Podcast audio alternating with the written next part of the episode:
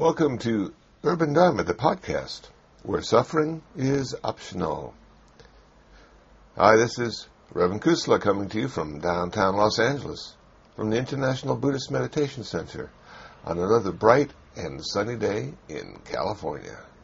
This past Tuesday, I found myself giving a presentation to the UCLA Buddhist Club on the four immeasurables, and afterwards we had questions and answers.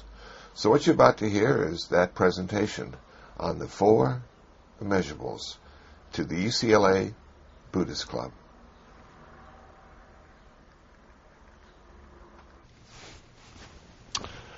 So does anybody know what the four immeasurables are?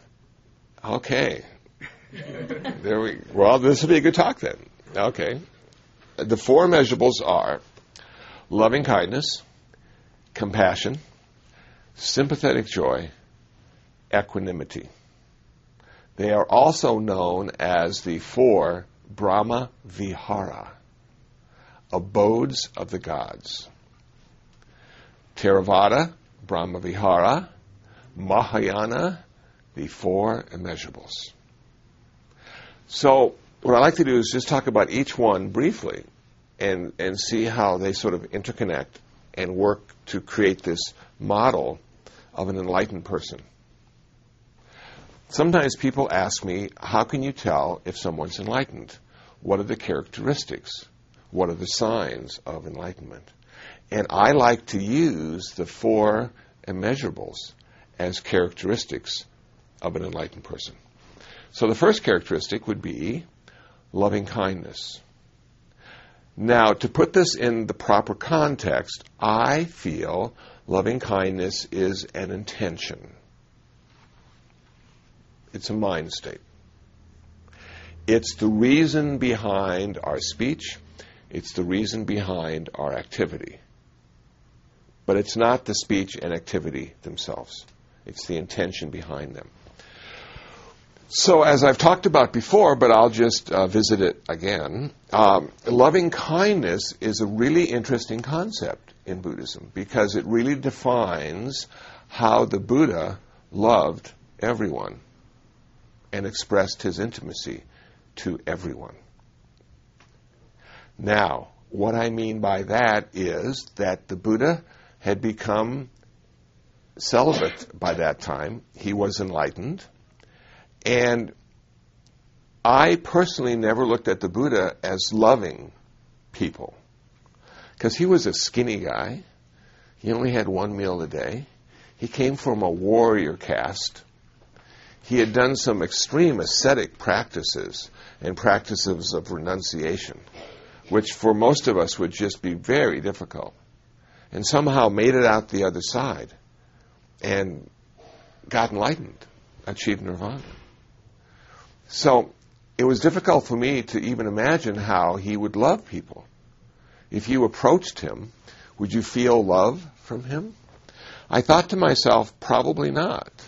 But when you see how Jesus is depicted in scripture or on TV, he always seems to love everybody. And he always puts his arm around people and he shares their suffering with them. And he seems to know at a glance what needs to be said or what needs to be done. And I just never pictured the Buddha as sticking his arm around Ananda and saying, how you doing, you know? He just didn't seem like that kind of guy. So I had to figure out and define what love was in the context of loving kindness.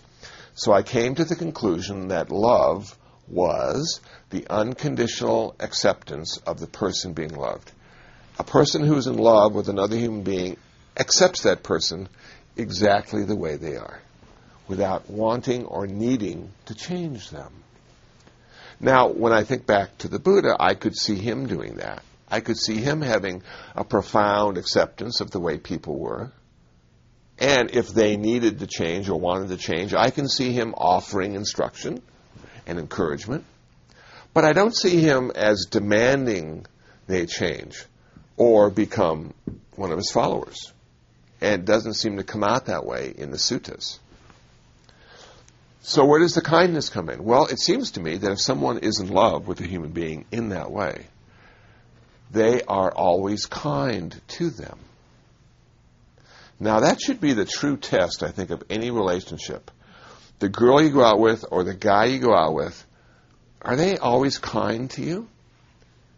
Or sometimes are they just like little rascals and give you a hard time and make your life even worse? And you start to wonder, why am I with this person? I'm better off without them. So in this model, loving kindness would be the possibility of accepting that person exactly the way they are, and then expressing that love or acceptance through kindness.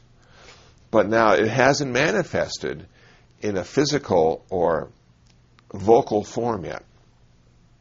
It's at an intentional level. So the second Brahma-Vihara, or immeasurable, would be compassion. This I define as the activity of loving-kindness. So we have loving-kindness as a mental state, and when loving-kindness manifests in the world, it manifests as compassion. Now, there are a lot of people that call themselves compassionate, but will not get off their duff to go out and help anybody. They just think of themselves as compassionate. But I'm saying, in this model, that you really need to do something to have compassion manifest in the world. And I know the Buddhist Club went out and worked on a house and raked a yard, something like that. That was compassionate activity. Now, whether the intention behind that was loving kindness, that's another question. But the activity itself manifested in a compassionate way because it reduced suffering. And that would be the test, wouldn't it, of our compassion. Does it reduce the ills of the world? Does it reduce suffering? Or does it increase suffering? And if it increases suffering in any way, it wouldn't be compassionate activity based in loving kindness. The third aspect, or the third immeasurable, is sympathetic joy. This, for me, has always been the hardest one. I have a lot of difficulty with this because I am a rather competitive person. And if someone is doing better than I am, it's really hard for me to be happy for them. And if I just happen to be watching the lottery and someone wins $1 million, it's really difficult for me to be on their team going, I am so glad you just won $1 million. Because I'm thinking, what could I do with $1 million? I could really spend it well. They're just going to blow it. They'll be broke in 5 years. In debt, too. That isn't sympathetic joy. That's the opposite. So if we truly have sympathetic joy, when someone is successful, we feel their success as if it's our own. Yes. Did I hear it? Yes. Oh, you said bless you. Okay. Yeah. Okay. See, it threw me off. The blessings throw me off. Okay. So, if someone succeeds, if someone wins, it's your success. You've won. That's what sympathetic joy means. If someone is happy, it's your happiness. You're happy because they're happy. Now, how many times have you been around people who are happy and you feel sort of left out? Because you haven't been happy in 2 days. You know? That's not sympathetic joy. This is a very difficult level of spiritual practice. It takes many lifetimes to honestly, I think, be happy when others are happy. To look at their success as your success. Very difficult. Now, finally, the last immeasurable, the last Brahma-Vihara is equanimity, perfect balance of mind. Having no preferences, choiceless awareness, not being attached, not being repulsed, being in the middle at all times. How often does our mind find that place? How many times haven't we had a preference? Every time I look at something, I think that's good, or that's not so good, or that's really good, or that stinks. But I rarely look at anything and have no criticism or preference. My mind works with it being good or bad. And if it's neutral, my mind often overlooks it. It goes on to the next thing. I don't see things other than things that are good or bad. And I suppose that's just the way the mind works, because our mind is designed to keep us alive.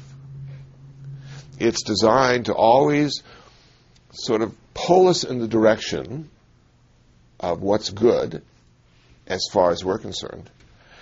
And our mind sort of takes us away from the stuff that makes us feel a bit uncomfortable, like giving a presentation. But rarely does our mind have anything to say about something that is neutral. So this equanimity is profound in the sense that we can still function as a human being and not have any preferences, not have any desire, not have any craving, not have any repulsion. We can still eat, but now, rather than eating because it looks good, smells good, and tastes good, we're eating because we need to in order to stay alive and practice the Dharma. Whole different mindset.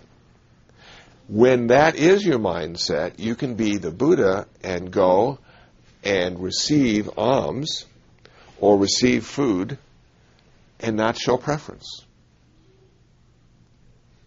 Now, one of the experiences I had when I visited Abiyagiri, a forest monastery in Northern California, was being able to eat with the monks. And I had my own little begging bowl. We didn't have to beg. We had lay people there who had cooked food and brought food, and they just filled our bowls for us. And then we sat down and we looked at the bowl. And they had brought chocolate cake that day. You know. And it was right next to the salad with the dressing on it. And I really didn't want my chocolate cake to be in the salad, because I wanted to taste it. And so I got the spoon and I sort of like pushed it around the outer rim of the bowl so it wouldn't keep going into the salad, but it kept going into the salad. And I realized how many preferences I have when I eat. I sometimes like to eat things separately so I can taste each thing. But when I looked in this bowl, it was almost like looking into my stomach, because this is how it would end up, all sort of mixed together, not really tasting any way at all.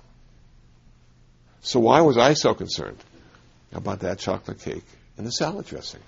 Because I had a preference. I had a desire. I had a craving.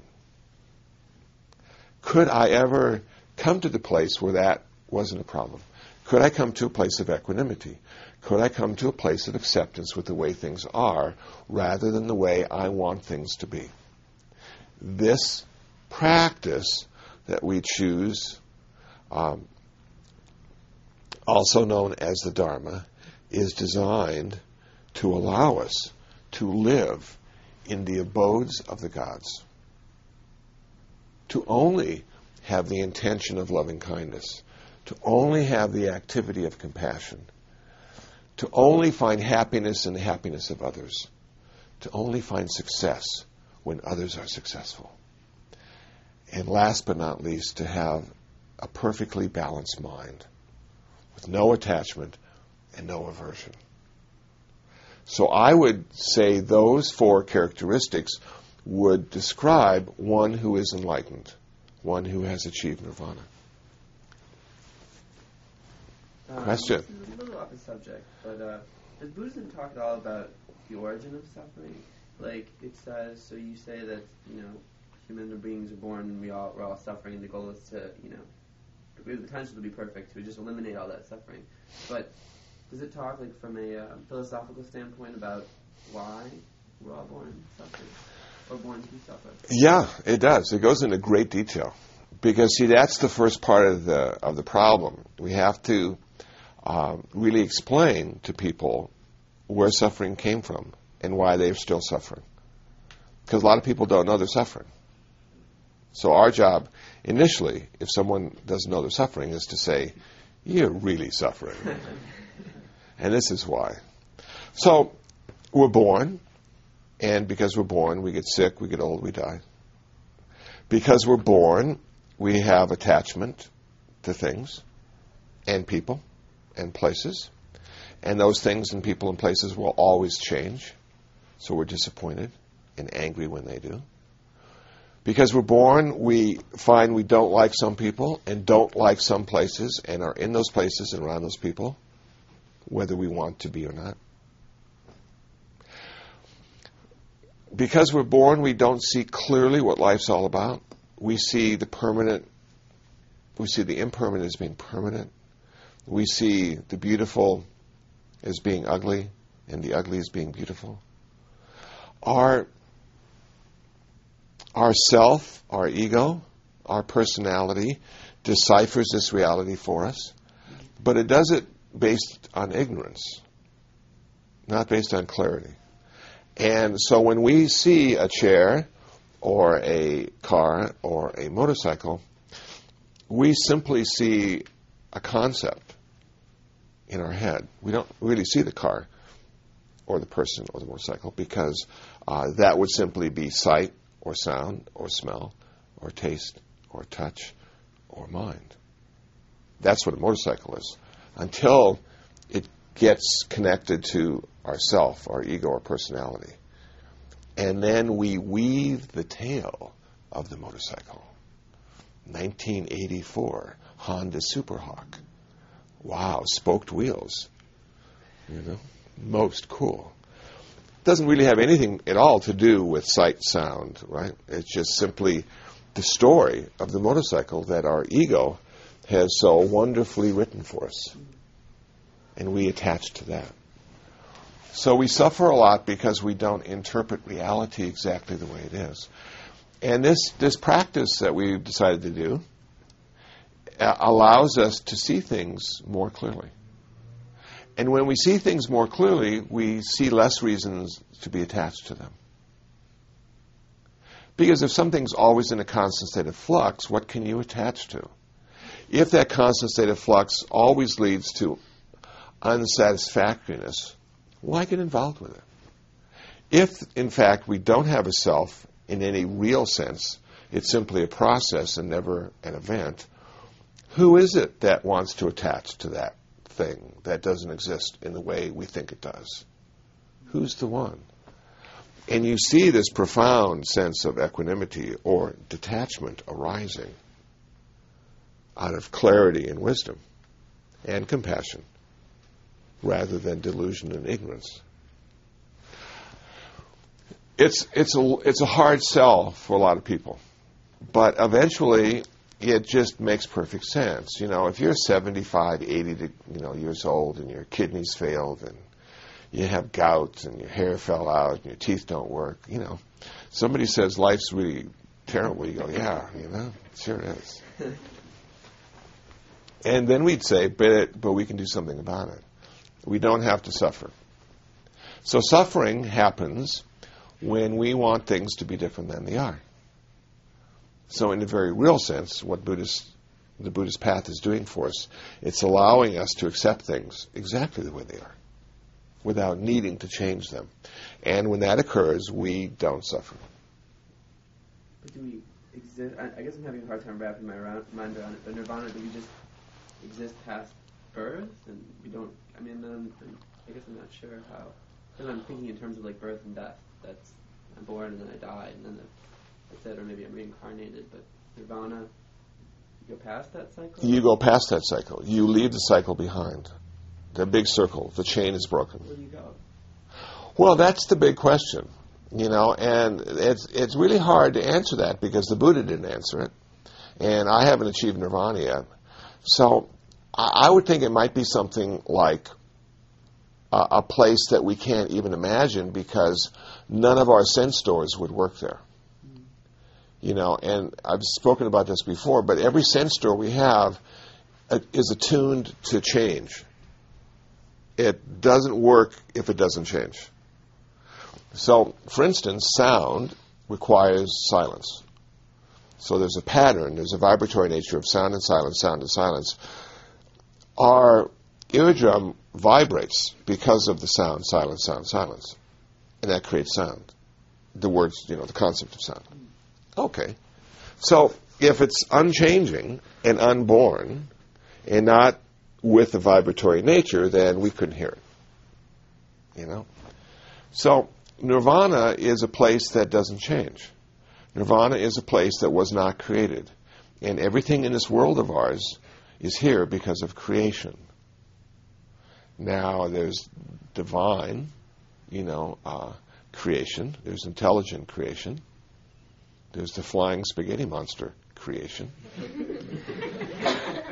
You know, there are different ways of looking at creation, but everything here is here because of creation. Now, everything in nirvana is there because it's unborn. So even psychologically, you know, even if we try to intellectualize what that might be like, we've never, ever had an experience that would even come close to that. And because we haven't had an experience, because it's something our mind can't think about because there's no way for it to even imagine, in the same way the fish can't imagine the turtle as it leaves the pond. We have a koi pond in back of our center, and there's 2 turtles in there and about 50 fish. And on the sunny days, the turtles will crawl out and sit on a rock and sun themselves. And I oftentimes just watch the fish. I'm getting old. Watch the fish just sort of swim around. And thinking to myself, I wonder what the fish think about those turtles. You know, because those turtles are out there getting some sun and drying off. The fish can't do that. They'd be dead. So the turtles, of course, are the rulers of the pond because they get to leave. You see, the fish never do. I thought that was interesting. But I also saw the 2 environments, you know, outside the pond and the pond itself aren't compatible. That's why a turtle is really unique. It can actually exist in both. So we can exist in both as well, but we don't know what the other one is yet. So when I want to find out about nirvana, what I like to do is I like to read the suttas, and I like to read what the Buddha did, because here's a guy that achieved nirvana. So it's going to give me a good indication of what happens. Was the Buddha like this vegetable guy, just living in the present moment with no past or future? No, he seemed to be aware of past and future. And he didn't seem to be a vegetable at all. He seemed to have a lot to say about stuff. Seemed to be very, very knowledgeable. Seemed, though, which I found really interesting, seemed to be locked into time and space. You know, he didn't seem to have much vision into the future. He couldn't have imagined, I don't think, 2006. You know? So when he talked pretty much about what was happening in India, and the caste system, and, you know, and the rites and rituals that the Brahmins did, and sacrifice was bad, and, you know, women don't have any rights, but they can achieve nirvana, so we'll make one a nun. And, you know, I don't think he could even envision, you know, outside his time and place very well. So he wasn't omniscient in the way that some people think he might be. I don't think, from my readings of the early Buddhist texts. I have to qualify that. But he seemed to get most of his knowledge from his own experience, from looking inward, not outward. He had an empirical perspective. He could understand how his mind and body worked in the context of the environment he lived in. And so when he's talking, he's often talking about the world, but not the world as we think of it. He's talking about the world that exists inside. You know? And I like that idea, because it seems to me the spiritual path encourages us at some point to start looking inward. And now the Buddha has given us roadmaps on how to do that. And if you've ever cracked open one of the Abhidharma texts, the Buddhist psychology, wow, there's 54 mind states to do this, and there's 54 mind states to do that, and this sensation arises when that happens, and it's pretty intimidating to start to investigate the inside world. And I talked about this past Saturday about the problem with looking at Buddhism as not being very good at changing the world. And I don't think the Buddha intended his practices to change the world. I think the practice of Buddhism is to change us. And then as we change, we see the world differently. So if we want to have a perfect world to live in, it seems to me we need to be perfect first. Because if we try to make the world perfect first, I think we're doomed to failure.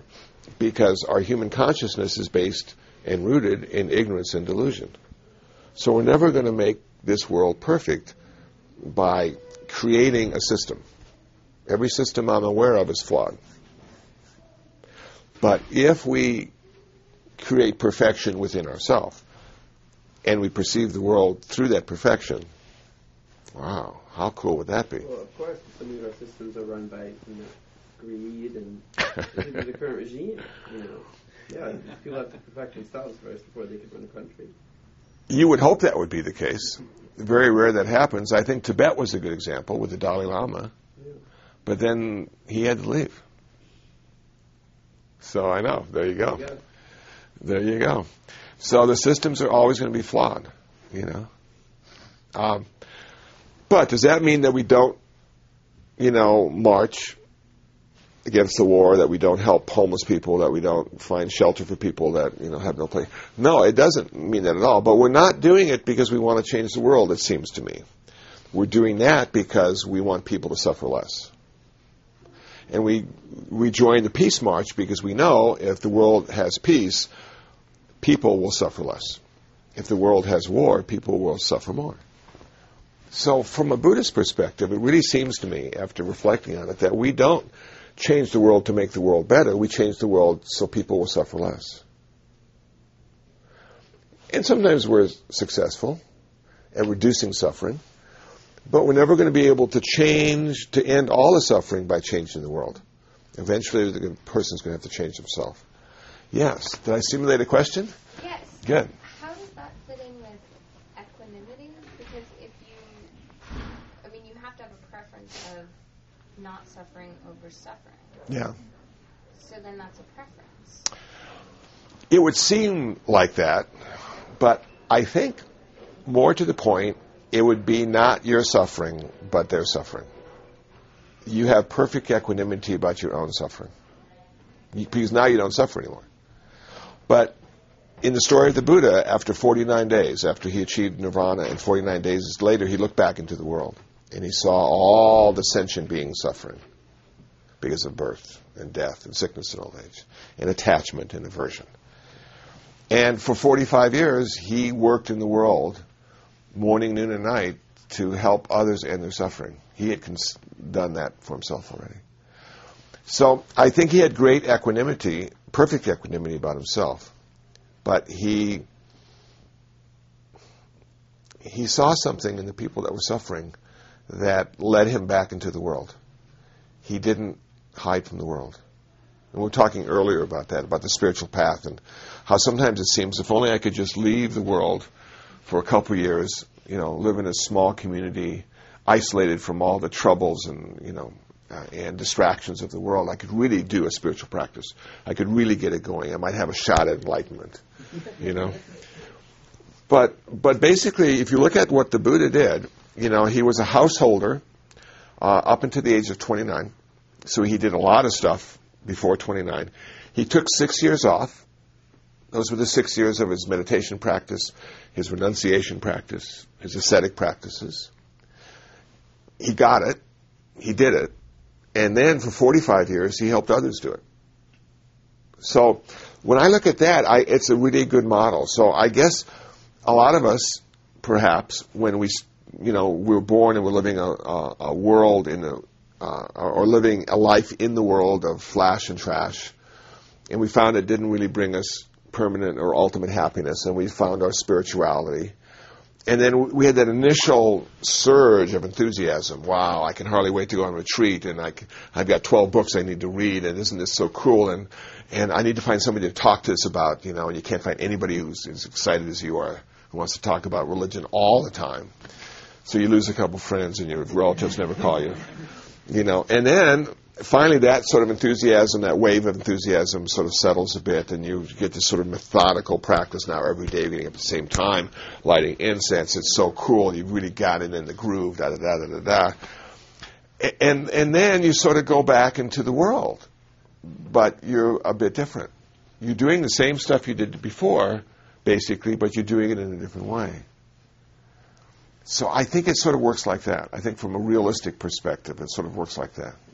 That you have equanimity. You can go in where others are suffering and not have to suffer. So you're much more effective at helping them.